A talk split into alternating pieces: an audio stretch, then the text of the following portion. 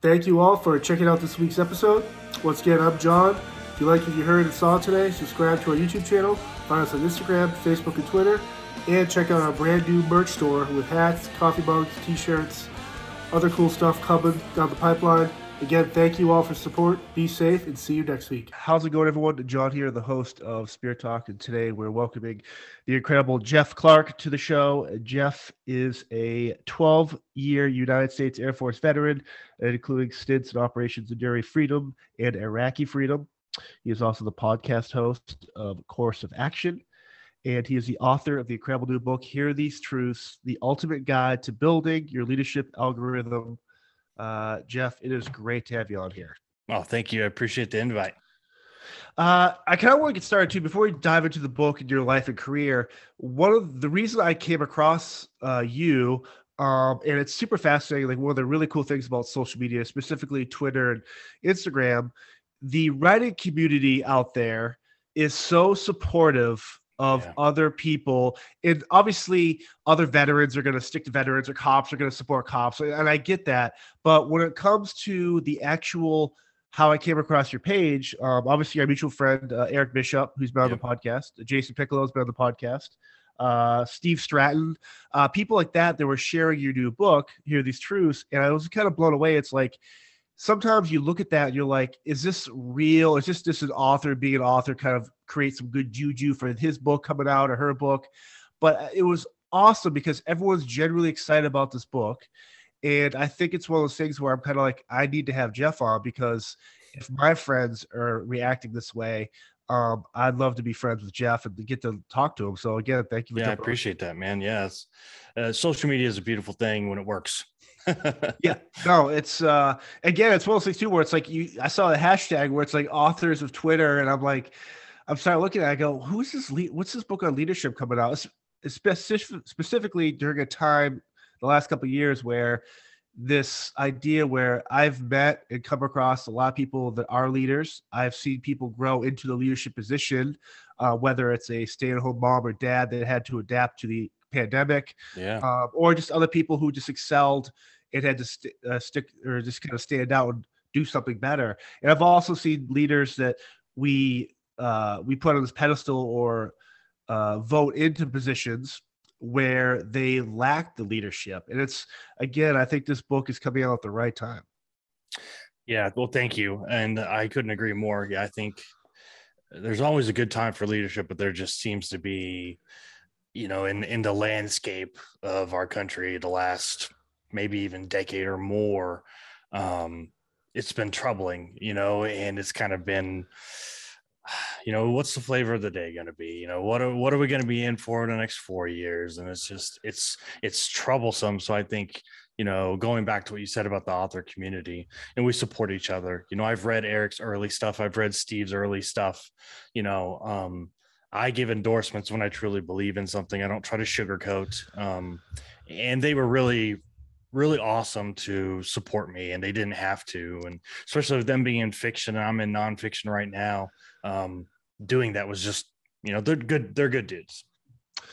It's when when the pandemic hit from your leadership background obviously the time of the air force and you i would consider you are a leader uh did you find your definition of leadership changed through the course of the pandemic when the world shut down and obviously with uh, four kids and a wife? And how did that role as a leader in your mind kind of change in terms of your family and friends or other coworkers looking up to you more to be like hey jeff like what's going on? Like uh, we need some sort of guiding light here. Uh, well from a family perspective you know uh, i was home more because i was t- I was working from home. Um, because of the pandemic i wasn't in the office most of the time. So i be- kind of became you know, a hybrid stay at home dad, professional, and then school teacher because my kids got sent home at one point in time too. So, you know, I was going from office to living room to kitchen and in MacBook and then, you know, Chromebook, and I was hopping around and, um, and, and still trying to write. So I kind of became, I had to adapt, you know, and that's the big thing about leadership is, is adapting. And, um, I think from a professional standpoint, it was more so looking people in the face saying, we're going to get through this. We're going to work this out. Um, this will pass. We're going to be flexible. Nothing's going to change. We're just going to be have to adapt in the way we do things. And with the government, when government work, you know, telework and remote work was used to be a naughty word. You know, people did not, you didn't say that. It sounded, it just wasn't acceptable. But when they embraced it and they realized we're getting the same results, sometimes even better out of people. And I haven't seen them in three weeks, you know, face to face. It was kind of a magical light that clicked on. They said, hmm, maybe, maybe this is a good thing. And they embraced it and it worked. It's one of those things too, where for me, I love the idea of whether I'm in the leadership position or I'm in a group where there's other leaders, or I'm just listening, I'm being a good subordinate in terms of making sure the mission, whatever our task is, to get completed together. And the idea of not being for those first six, seven, eight months or so, not being in a room with those people where you had to start using Zoom or you had to start, like you said, this talent marketing where it's like conference calls and FaceTime. It's like I kind of lost which is kind of the reason why I started my podcast, is because I I, I felt like I didn't want to lose that eye connection between people, um, and it was interesting to see people kind of become leaders in a world where for that first year of the pandemic there was nothing happening. It was just people sitting online, whether it's bitching about this or that, mm-hmm. or just feeling sorry for themselves, or maybe they had great reasons to be mad, whether it's the healthcare or there's no no one's giving answers. I, it was super fascinating how the leadership kind of that that you talk about the leadership algorithm obviously in the book, but the definition of the actual what a leader meant kind of evolved in real time. It was really interesting to kind of see that. Yeah, you know, and I think that first year was tough because we were told by all the experts, all the people in Washington, like 14 days, 14 days, yeah. next two months, you know, and it just and it just kept inching down the road. We were just kicking that can down the road. And I think that was hard for a lot of people to understand because it was like, this is supposed to be over. You know, why am I? I'm not going to try to get used to this because it's not supposed to take this long. And that's tough for people to understand and for people, you know, leaders to deal with because they're saying, they're echoing the things that they're being told. Hey, two weeks, hey, two months, we're going to be good, you know, and then it turns into a permanent thing you know, and now they're talking about a second pandemic and, and we're talking about masks at work again because things are starting to break out. There's a guy in my office the other day had COVID and I was like, come on, bro. Like, geez, like I'm trying to stay away from this mask thing again. But I think it's just, it, it's adapting. And, and instead of complaining about the punches, you know, not you don't have to like them but they're going to happen. And if you know they're going to happen you you can kind of back away from it and absorb the blow a little bit and you understand it better. You kind of you just mentioned the idea that leaders when they have to echo chamber some of the stuff they get the flack from their subordinates and people below them. It's like man you're supposed to lead us. It's like it's super interesting i guess to see leaders or people you perceive as leaders to break under that pressure or leaders that take that be like you know what? And you i love how you talk you gave a whole chapter about this but you can fail being a leader it's okay. And this idea that uh admitting to the failures and just like no, the, everyone has this, this conception at least i always did where it's like it's always perceived as if you're a general or you're a ceo like you have to be perfect you have to do all this this this. It's exactly the opposite. I don't want that yeah. role but i want someone who's willing to learn and adapt with me and lead from the front and like this idea of not doing that or you just kind of you just buckle because you can't deal with what's doing it's like can you kind of touch more upon that? Because the idea of failure in leadership i think is so misconstrued.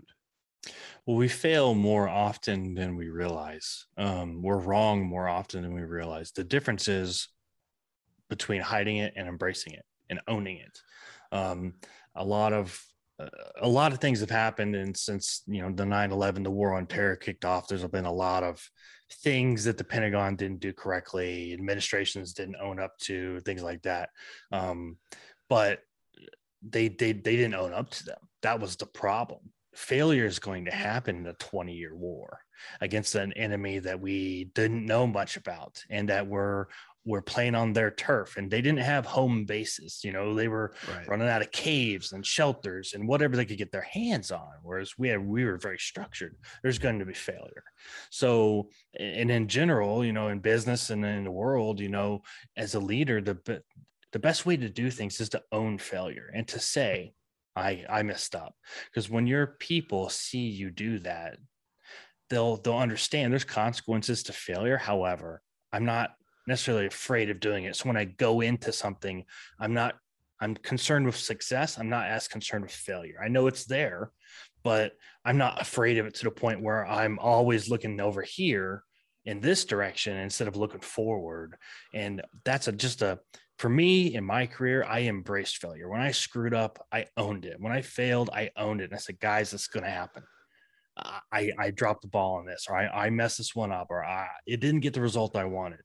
I owned it. And I said, now I think there's some things we can do better. Anybody got any input? And then, and then the team owns it too. And it's just a different dynamic when you do that. Some leaders walk around and say, I can't be wrong. I'm the boss. You know, somebody else is at fault for this. It's not me, you know, and that's a bad, bad dynamic and bad culture to have it's that interesting idea where you don't think lead, leaders should always be learning, right? Or like there's uh, stuff's always changing, the world's always changing, your environment's always changing. And it's like those guys that have that ego, or girls that have this ego of, I'm the CEO, I'm right. It doesn't seem conducive to harboring a proper work environment where the ultimate mission should be whether the company goal, whatever your personal goals are, put yourself in a position to succeed there. And again, if you have a question or stuff changing or you're in the financial market and numbers and all algorithms are changing, all this stuff, it's like get a book and read about it. If you want to become a leader, pick up Hear These Truths and learn about the algorithm leadership. And it's like these people that get in their head where it's obviously this is a lot of ego.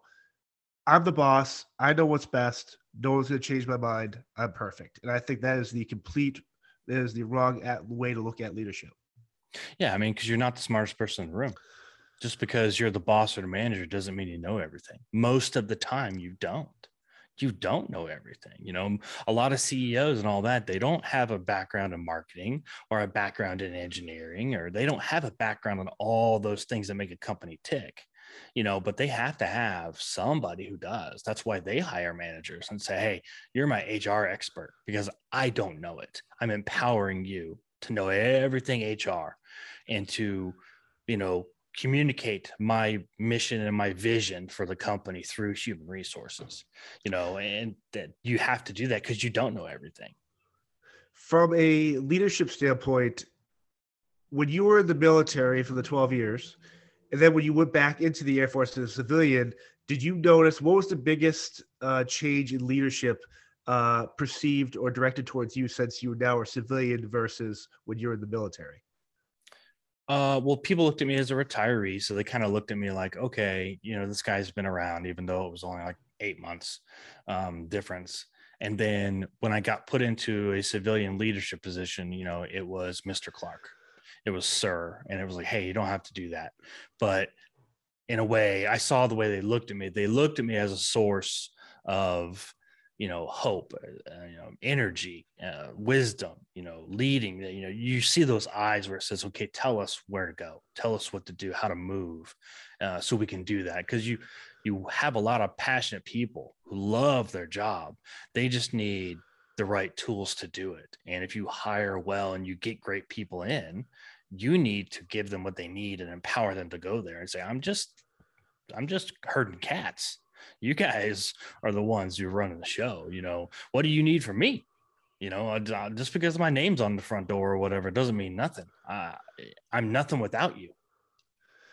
One of the, for me, like I love the leaders like the David Goggins or the Jocko's, and I love the very verbal, uh, sometimes maybe even the this the aggressiveness towards it but I also respect. I love the leaders, like the silent leaders, like uh, my mom, as like she is not a very vocal person, but how she helps take care of my dad and carries on with her life, we carries a lot of these heavy crosses.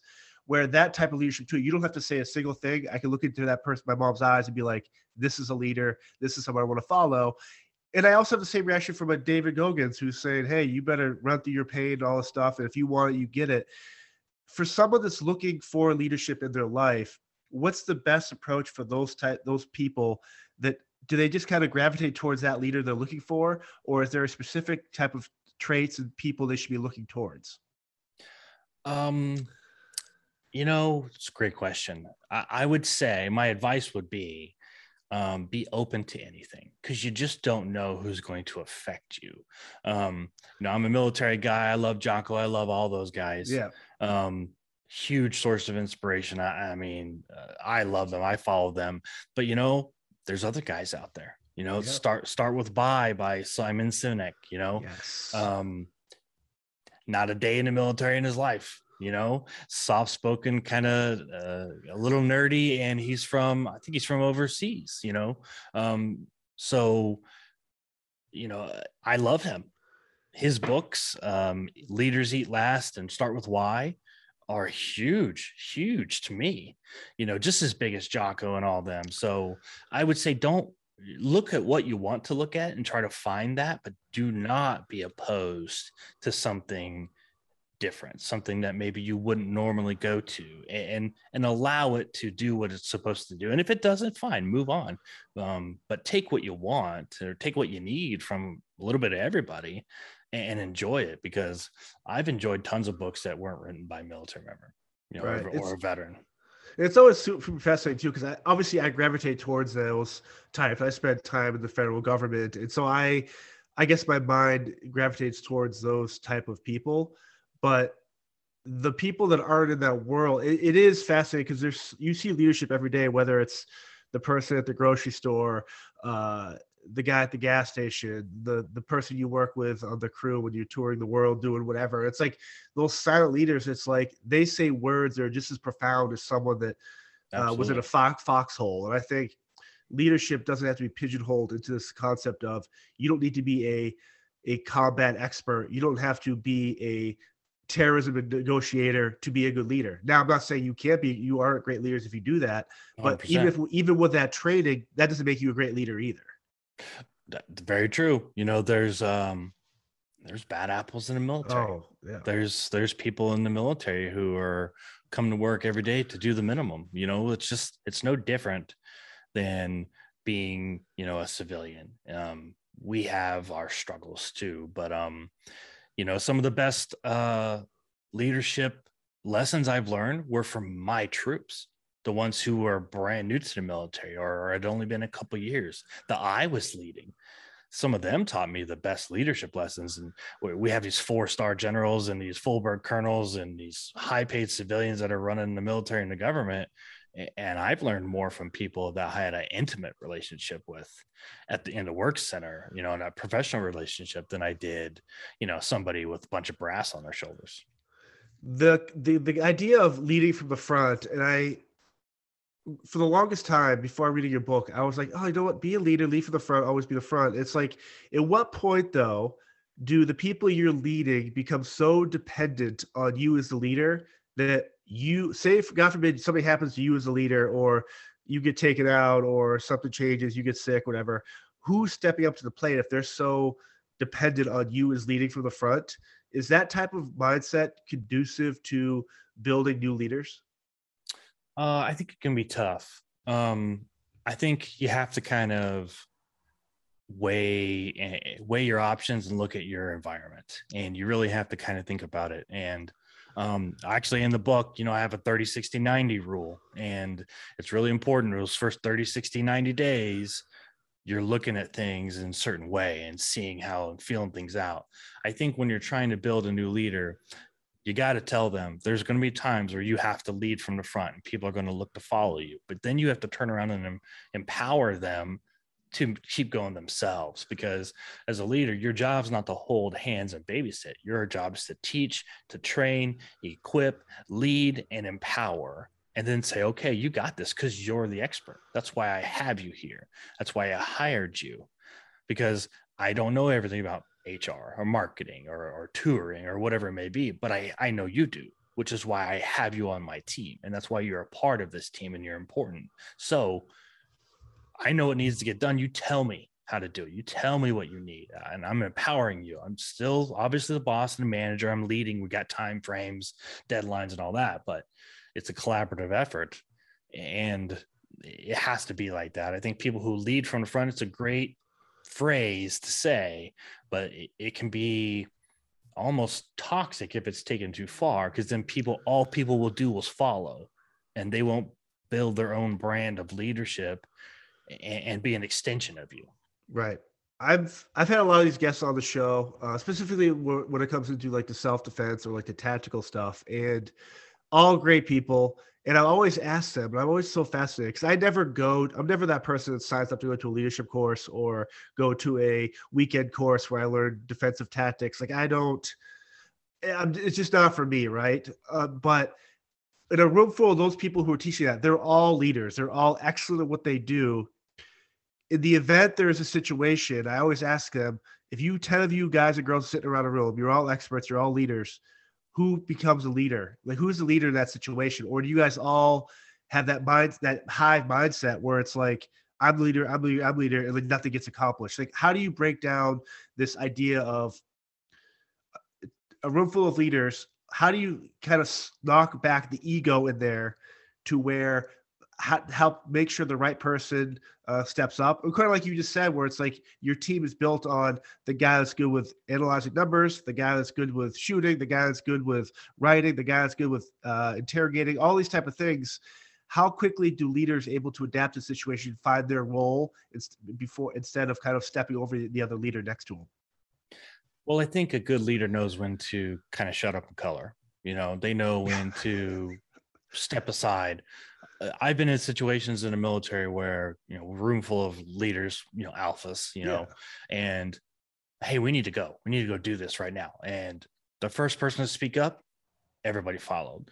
You know, you have trust in your fellow, you know, military men and women and and your team and your partners and uh, you move and then you add when you need to or you you you look at the dynamics and say okay hey we're we're slacking here a little bit this i'm going to pick up the pace on behalf of the team you know um, and, and you don't try to be individuals you try to be a team. And if one person's leading you forward and it's working you go with it.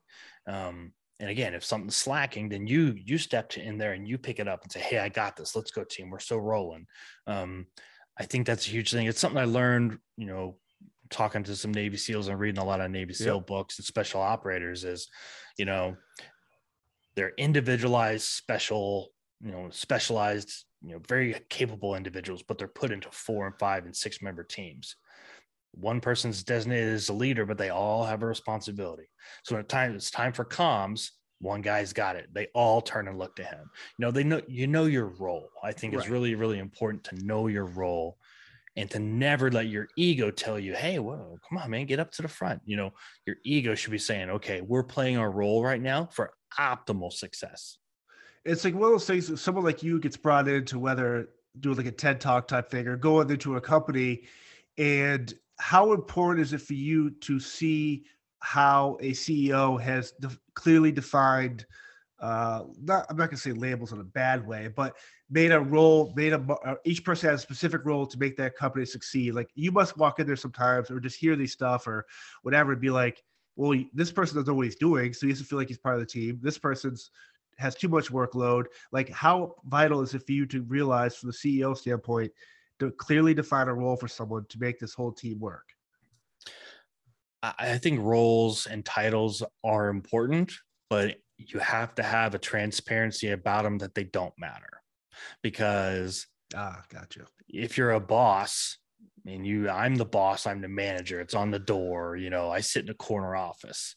That's what you're known as. That's all you'll ever be you'll be a consequence, not a you know coordinator, not an and someone who empowers them. So roles and titles are important, but they have to be able to be blurred to where you're a subject matter expert. You know, I rely on you, you know, and I think it's real important. Uh, something I like to do when I, I've gone into some businesses and done some consulting, some talks, and the biggest thing I like to see is how much does the boss talk? This is the boss. Hey, Jeff, welcome. Come in. Let's uh, let me introduce you to the team. And then he walks around the room, introduces every every employee or whatever, real proud of them, and then shuts up. Hey, these guys are the show. This is the show, and these guys are it. You know, or does he sit there and blah blah blah blah blah about every single thing, you know, or does he step back and say, "This is the team, you know, these are my guys," you know, and that's there's a big difference between how they handle it and um, they talk to hear themselves talk or they talk to make the point clear and then say these guys can speak for themselves. They're awesome people. They're powered people. They're accomplished people. They got this and i'm confident that they do. The other day i was talking to a friend who's much younger than me uh, and he said something or like I've, he's going through a situation where he's kind of like a caretaker type person and I go, man, I I jokingly go, man, I would follow you in battle. Like, I just love the way you're handling this. He goes, well, John, you're more experienced. Like, you know, I go, it's not about. You kind of talked about this. Like, you don't have to be this go hard charger, go getter, run through all the trenches, and you also don't have to be a 45 year old grizzled vet who's seen everything to be a leader. And when I, when, as we kept talking, I go, man, you don't. And I said that I go, you don't. The leadership qualities you carry I resonate more with you now than I would with anyone that's been the foxhole because I'm seeing in real time in my time. It's like just because you're younger doesn't mean you can't be a good leader. And I think that that the age gap there specifically does that scare an older person? Uh, and I use older lightly. I don't want to offend anyone, but sure. an older person that sees this younger person as not not really a threat maybe but they see that the other people in the company or organization gravitate towards this person because they're a genuine leader. Does that age disparate does that ever scare off the older people who are kind of maybe the top part of that organization? Um i think it depends on how they embrace it. It really does. Um youthful energy and youthful leadership is a good thing. If one you know you know to embrace it and two you know how to kind of control it. Um, the thing the problem with anything new is that it can be overly energetic and could go a million different ways and it sometimes uh, be, can be counterproductive. So you know new things are good. Change is hard but new things are good if you know how to control them. So when you introduce them it can be effective. The last thing you want to do is introduce something new and it just go off the rails. And then people are looking at you going, what are you doing? You know, what, what the heck are you doing? Like new policies, new things. And we weren't ready for it. You didn't introduce it to us. And uh, there's no organization. There's no rules of engagement. There's no structure. Like, where's that at? People will, will, will stiff arm that. They'll give it the Heisman and go, I don't like it it's one of the other things you talk about in your book too a lot is the idea of motivation. Uh, and again, to go back to kind of what we talked about, I love the guys that are girls that are screaming, they're just go like just make just want to make me run through a wall. And I love that feeling. But I can also accomplish my mission listening to a Bob Dylan song and still accomplish what I'm doing, whether it's cutting the grass or taking a person from a red carpet to their car to the house, like whatever that is can motivation for some people it scares people because they don't they're not they can't really understand or that doesn't affect them. Can too much motivation take away from a leader in terms of like you have to be able to gauge a room and each person might be affected differently by how you lead you present yourself. And i think sometimes these people that are looking for motivation or even these motivators out there you look at their social media some of the negative comments are this wouldn't work for me. Like this doesn't work. Like you don't have to be screaming like this. You don't have to call me a slob. You don't have to say i'm a worthless piece of junk. And it's like how do you as a leader find that balance for motivation? Because obviously it affects people differently. So you really got to know your environment. You got to know your people. That's maybe the most important responsibility as you know somebody in charge and when you're trying to lead people you got to know them. Because just as uh, to your point everybody in the room is going to be a little different. So you have to know how to motivate them all the same with different tactics. And you got to really learn what works for them. And i think a really good example is uh, mack brown. Who's a coach for the you know uh, texas longhorns for a long time. Yes. Uh, they were going through a really rough season and I think it was like one of his last seasons before he, they fired him or let him go.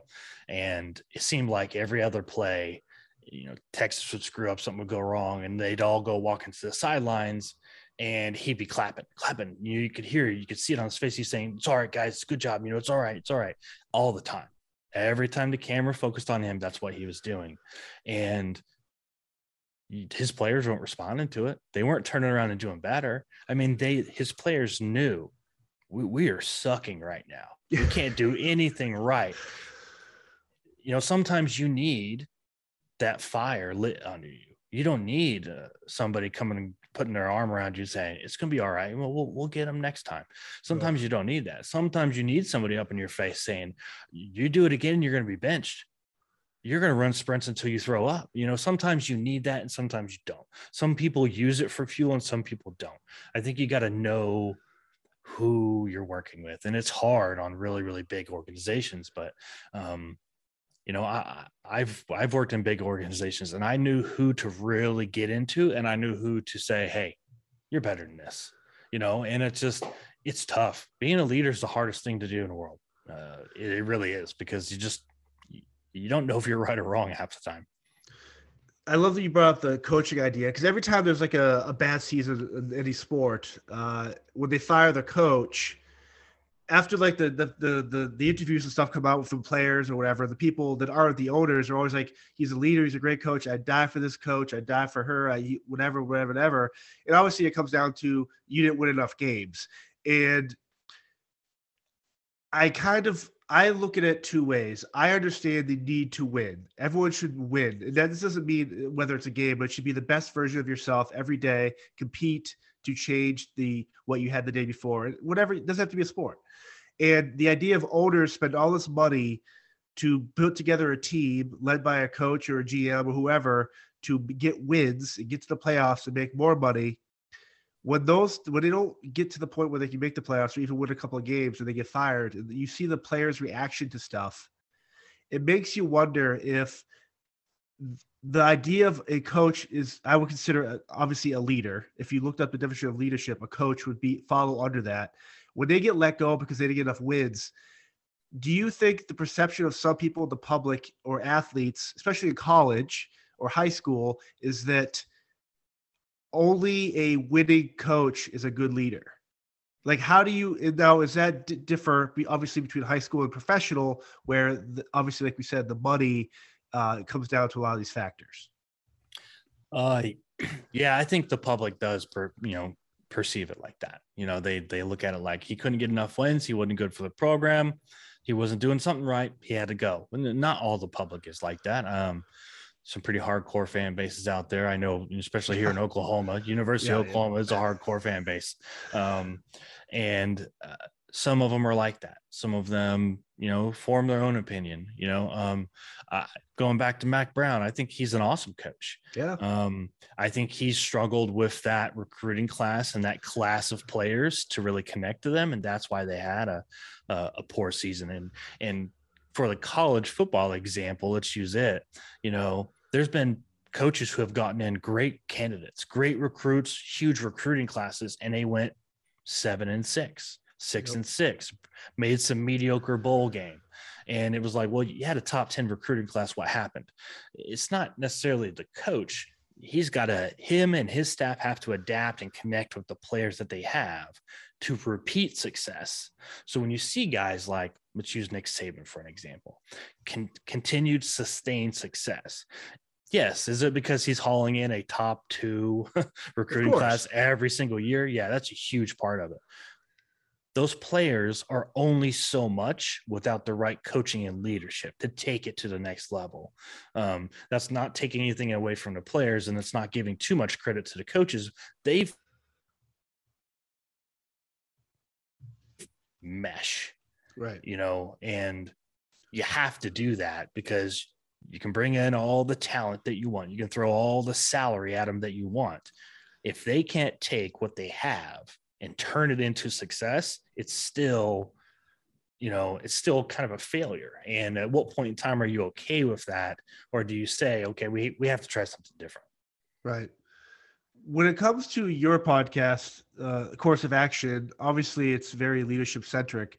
When you have other leaders on there, people, how often do you find yourself looking at something and be like, man, I never thought of leadership in that way, or how that person leads, or is this something for you where it's like you go into one of your episodes and you come back thinking, man, maybe I'm maybe I wasn't a good leader, or maybe I was a better leader at this than I thought I was. Like, how often does that happen for you? Man, probably every episode. You know, I really try to bring people on that, um, you know, I'm, I'm learning about them. You know, and uh, I'm I'm I'm looking to be taught something. You know, to find out something about their world and, and to better myself through them. And uh, probably almost every episode, I walk away and go, "Hmm, that was interesting." You know, different perspective kind of changed my thought on that, or you know, so I think doing a podcast is one of the funnest things in the world. It's gonna be forever to get started because I'm so afraid of doing it. But yeah. it's been one of the most rewarding things. Uh, I work on it all the time. It feels like, um, but the purpose of doing it was to connect with people and to talk like me and you were talking right now, and and to learn and and open up a door to people to I maybe never would have talked to. I might not have ever have met you sitting here in my house, you know, but you know, have an online presence and doing a podcast. The next thing I know, I'm talking to you, and I think that's a that's a very powerful thing. Yeah, it's the kind of what I started too. Like I I know I mentioned it, like just the the fear of losing that connection with people and this whole thing. Like you, it's like I never would have. I never would have seen this book or read it um, and I've had guests on the show uh, that I mean, I, I, hate putting titles and stuff, national bestseller, well, that stuff where it's like I never would have found those books either. And I right. love going through a bookstore, but I, I became so hyper focused on learning, like you said, the idea of every episode, learn something new. Uh, now, obviously, I could kind of we could you and I could cherry pick who comes on, but you're picking that person or that topic that you want to learn more about, whether it's wildlife conservation, whether it's leadership, whether it's whatever it is and it's been so fun just learning learning to appreciate my actual love of reading and mm-hmm. it's one of those things too where it's like again before the pandemic i was so busy well eh, you're never too busy to read but i always in my head i'm always like I, am too busy to work i gotta work i gotta do yard work i gotta do my security stuff i'm too busy to read but I, I do all that stuff now and i still read more than i ever have and i think again it's that's what the podcast has done where it's like i'm able to learn more like there's there's so many jeff clarks out there mm-hmm. that are that have just as unique voice as yours or mine it's like how do i get out there and learn from them as well yeah i when i started a podcast i really said i'm going to bring people on that i'm i want to know more about i'm not going to look for titles or status or anything like that. And I know that's that's kind of important to viewership and kind of getting a return on your investment, blah blah blah. But you know, I do want to know about people. I want to give people who maybe don't have a voice a chance to have a voice because they have interesting things to say. You know, they have an awesome book that the world needs to hear about. And if I can be an advocate for that and give them their 15 minutes of, of, of help or, or shine, you know, I want to do that. And you learn so much about people. And I've learned a ton um, from the publishing industry to, you know, leaders in different areas. And it's just been, uh, it's been really, really awesome. I, I don't regret it for a minute. I want to, uh, the publishing for your book, Tactical 16 Publishing, their their motto and their way they do business of if you have a unique voice, uh, we want to help put that out there. It's like how did you kind of settle on them? Because it seems like they are they let you be your own unique voice and they support people who have a story to share that obviously when it comes to something like leadership you if you're a publisher and you turn that down initially you're a fool because we, we need more books on leadership that's the problem yeah, so Tactical 16, I settled on them because I went in, and I don't want to say settle. I think it's a yeah. I I I, I turned to them and and I agreed to work with them because I went to a lot of traditional publishers um, and literary agents, and I got a lot of good feedback. Hey, the book's great. The book's great. Uh, nonfiction is hard to sell. How many Twitter followers do you have? You know, what's your social media look like? What does what does your website throughput look like because that you know they want to know that there's going to be eyes on the book and, and they have a better chance of selling it you know because they want to make money too i'm not of mad course. at them for that um, but i finally just said to myself i'm i'm I'm going to find someone who appreciates the book for what it is and appreciates me. And I just started looking everywhere. I gave, you know, literary agents my stuff, publishers my stuff. I started looking around to everybody and I just said, hey, um, and I was in, I lived in Colorado Springs at the time where Tactical 16 is headquartered. And um, I sent them an email. Chris reached out to me and said, hey, um, let's chat sometime. Like, where, what time zone are you in? I was like, well, I'm in Colorado. He's like, where at? It's like Colorado Springs. He's like, what? I'm I'm just up the road. He's like, let's get together and chat. So we went to a brewery and sat oh, there yeah. and had had a couple of beers. And he said, Tell me about your book, man. And I, I wasn't ready for that. I was thinking, oh, we're gonna go. He's gonna probably just get to know me a little bit. No, no, he was like, I already know about you because I looked at your website, looked at your social media. You're a veteran. I'm a veteran. This is a veteran brand business for law enforcement and veterans, first responders. And he said, I already know you. I want to know about your book and put me on the spot. And I said, Well, it's half written, blah, blah, blah. This is what I want to do with it. And he's like, Cool, keep going and call me when you're done. And then I was like, Okay. Um, I didn't call him, um, admittedly. And he hit me up in like December of, I think it was like 20, 21, something like that. Yep. And he said, uh, Are you going to submit your manuscript to us? And I was like, I don't know. It's, I don't know if it's done yet. It's over the holidays. He's like, Well, you got till Friday. I want to see it. Make sure you send me what you have. I was like, okay. So I spent like two days working on this submission and all that. And I sent it to him and he calls me back and said, Hey man, just want you to know, uh, we're looking at books right now. We're going to be sending a contract your way. I don't want you to sit on pins and needles or anything. He's like, got the best uh, submission we've seen in years. So uh, we're looking forward to going forward with it. And I was just kind of like, you know, they believed in it. He believed in it. He liked the voice, and uh, even though it was half written, I need to do a lot more work on it. And um, he gave me the contract before I even came up with the algorithm idea. Wow! But the contract is what really made me go, okay, somebody believes in this. I've really got to deliver. And that's when the creative things just started flowing. And that's when I really hammered it out because I had written about 55,000 words and canned about 20 of it and wanted to go up to 65,000 words. So I was just like, I was in full blown like butcher mode. I was just cutting. And he, uh, he was like, no, I love it. You know, keep working and let me know when it's done. He's like, but we're going full forward with it. And I was like, sweet. It's great to see that. It's obviously with a veteran owned company, like they, they totally get that. I just love seeing, hearing stories like that because it's so, in a world where I have these ideas in my head for books and stuff. And it's like, again, to have the the backboard and support system of someone like Tactical 16 to help tell your story or it's for you the was there a lot of trepidation when it came to writing or when the book is finally out and you obviously you get a ton of awesome like accolades like this is an amazing book but in the back of your mind I assume you're someone like me where I'm like, well, what are the negative people saying? Why do I always fixate on what that one negative person's saying that, oh, you think you're an expert. What makes Jeff an expert in leadership? Why does he have a does he have an ego to put a book out think he's a leader? It's like how do you kind of micromanage those thoughts in your head as you kind of push forward and stuff? Well there's always going to be people who don't like you or don't agree with you you know? When I, I when i finally started a podcast i was like there's going to be people who don't like this people who oh. don't listen you know? Same thing with the book. There's going to be people who disagree. That's fine you can disagree. Um you know uh, the difference between people who respectfully disagree and people who angry disagree you know are the ones who write the comments on amazon you know um, or they're mad because amazon bent the cover you know. I got my fault. delivery and it bent the cover you one star. But that's not my fault. So in my head i just kind of go i'm not worried about the people that don't like it. I'm worried about the people who do. I'm worried about the lives that i can affect and the people that i can inspire if I didn't inspire you, I'm sorry. I wish I could have, but I'm not here to please everybody. Um, maybe I'm not for you. Maybe, you know, David Goggins is, uh, you know, maybe somebody else is. Go find who is. Um, you know, and I'm sorry I couldn't, but I, I'm concerned with the people who want to value my time because I valued theirs. Right.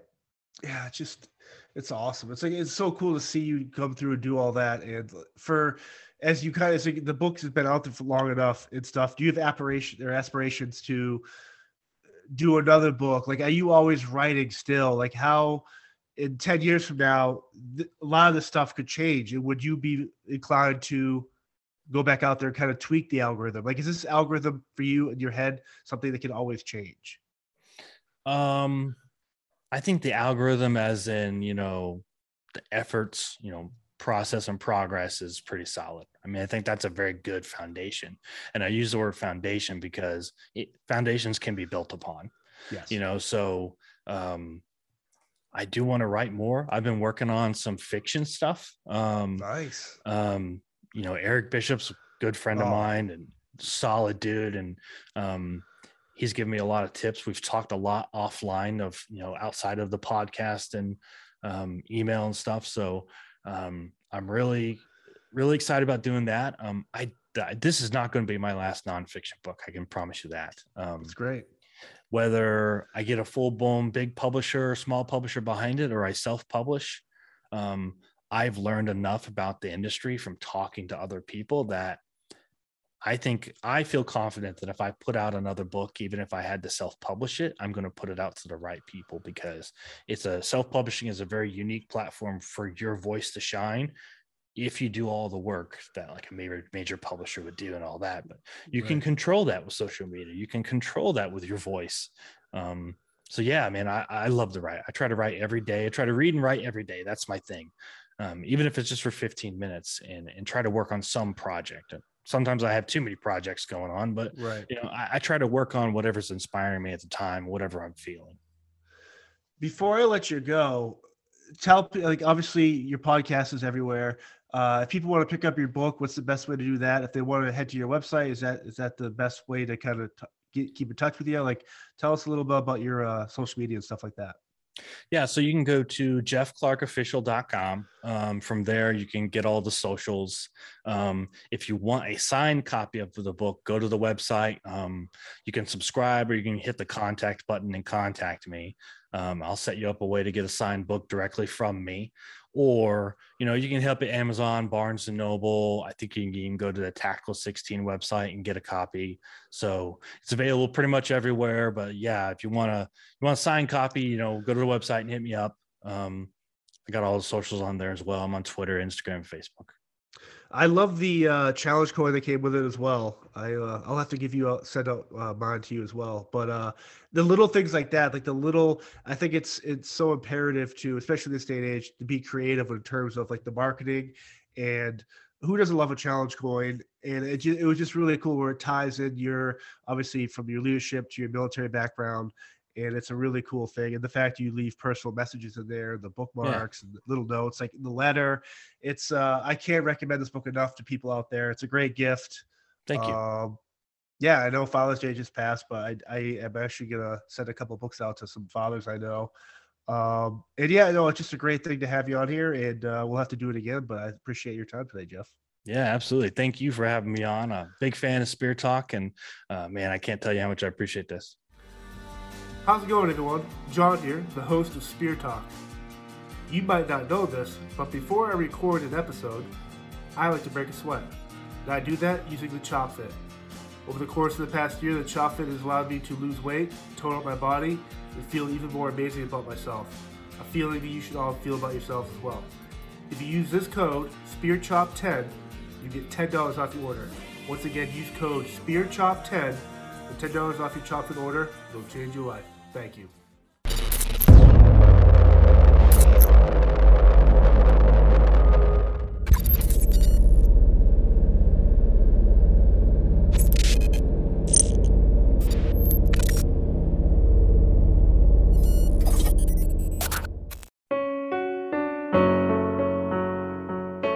Hey, listeners, I'm Christy. And I'm Melissa, and this is Buried Motives, where we dig deep into the details of some of the most gruesome Dirtbag Murderers.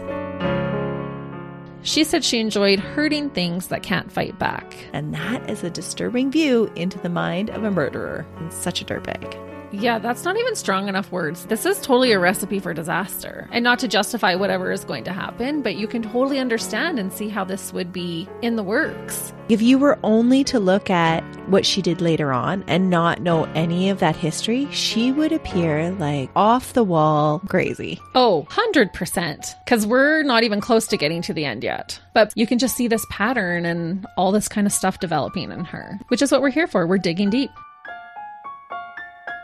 Join us each Thursday as we unearth the dirtbags that live among us. And the motives buried there. Hope you join us as we exhume the truth. Hi, I'm Mercedes Nicoll, four time Winter Olympian and host of Dropping In, a podcast with Mercedes. This is a podcast where I interview a bunch of different people. I get the good, the bad, and the ugly, as well as I share my stories along the way. Now you can drop in at droppingin.com or subscribe on Apple, Spotify, and YouTube. I'll see you soon.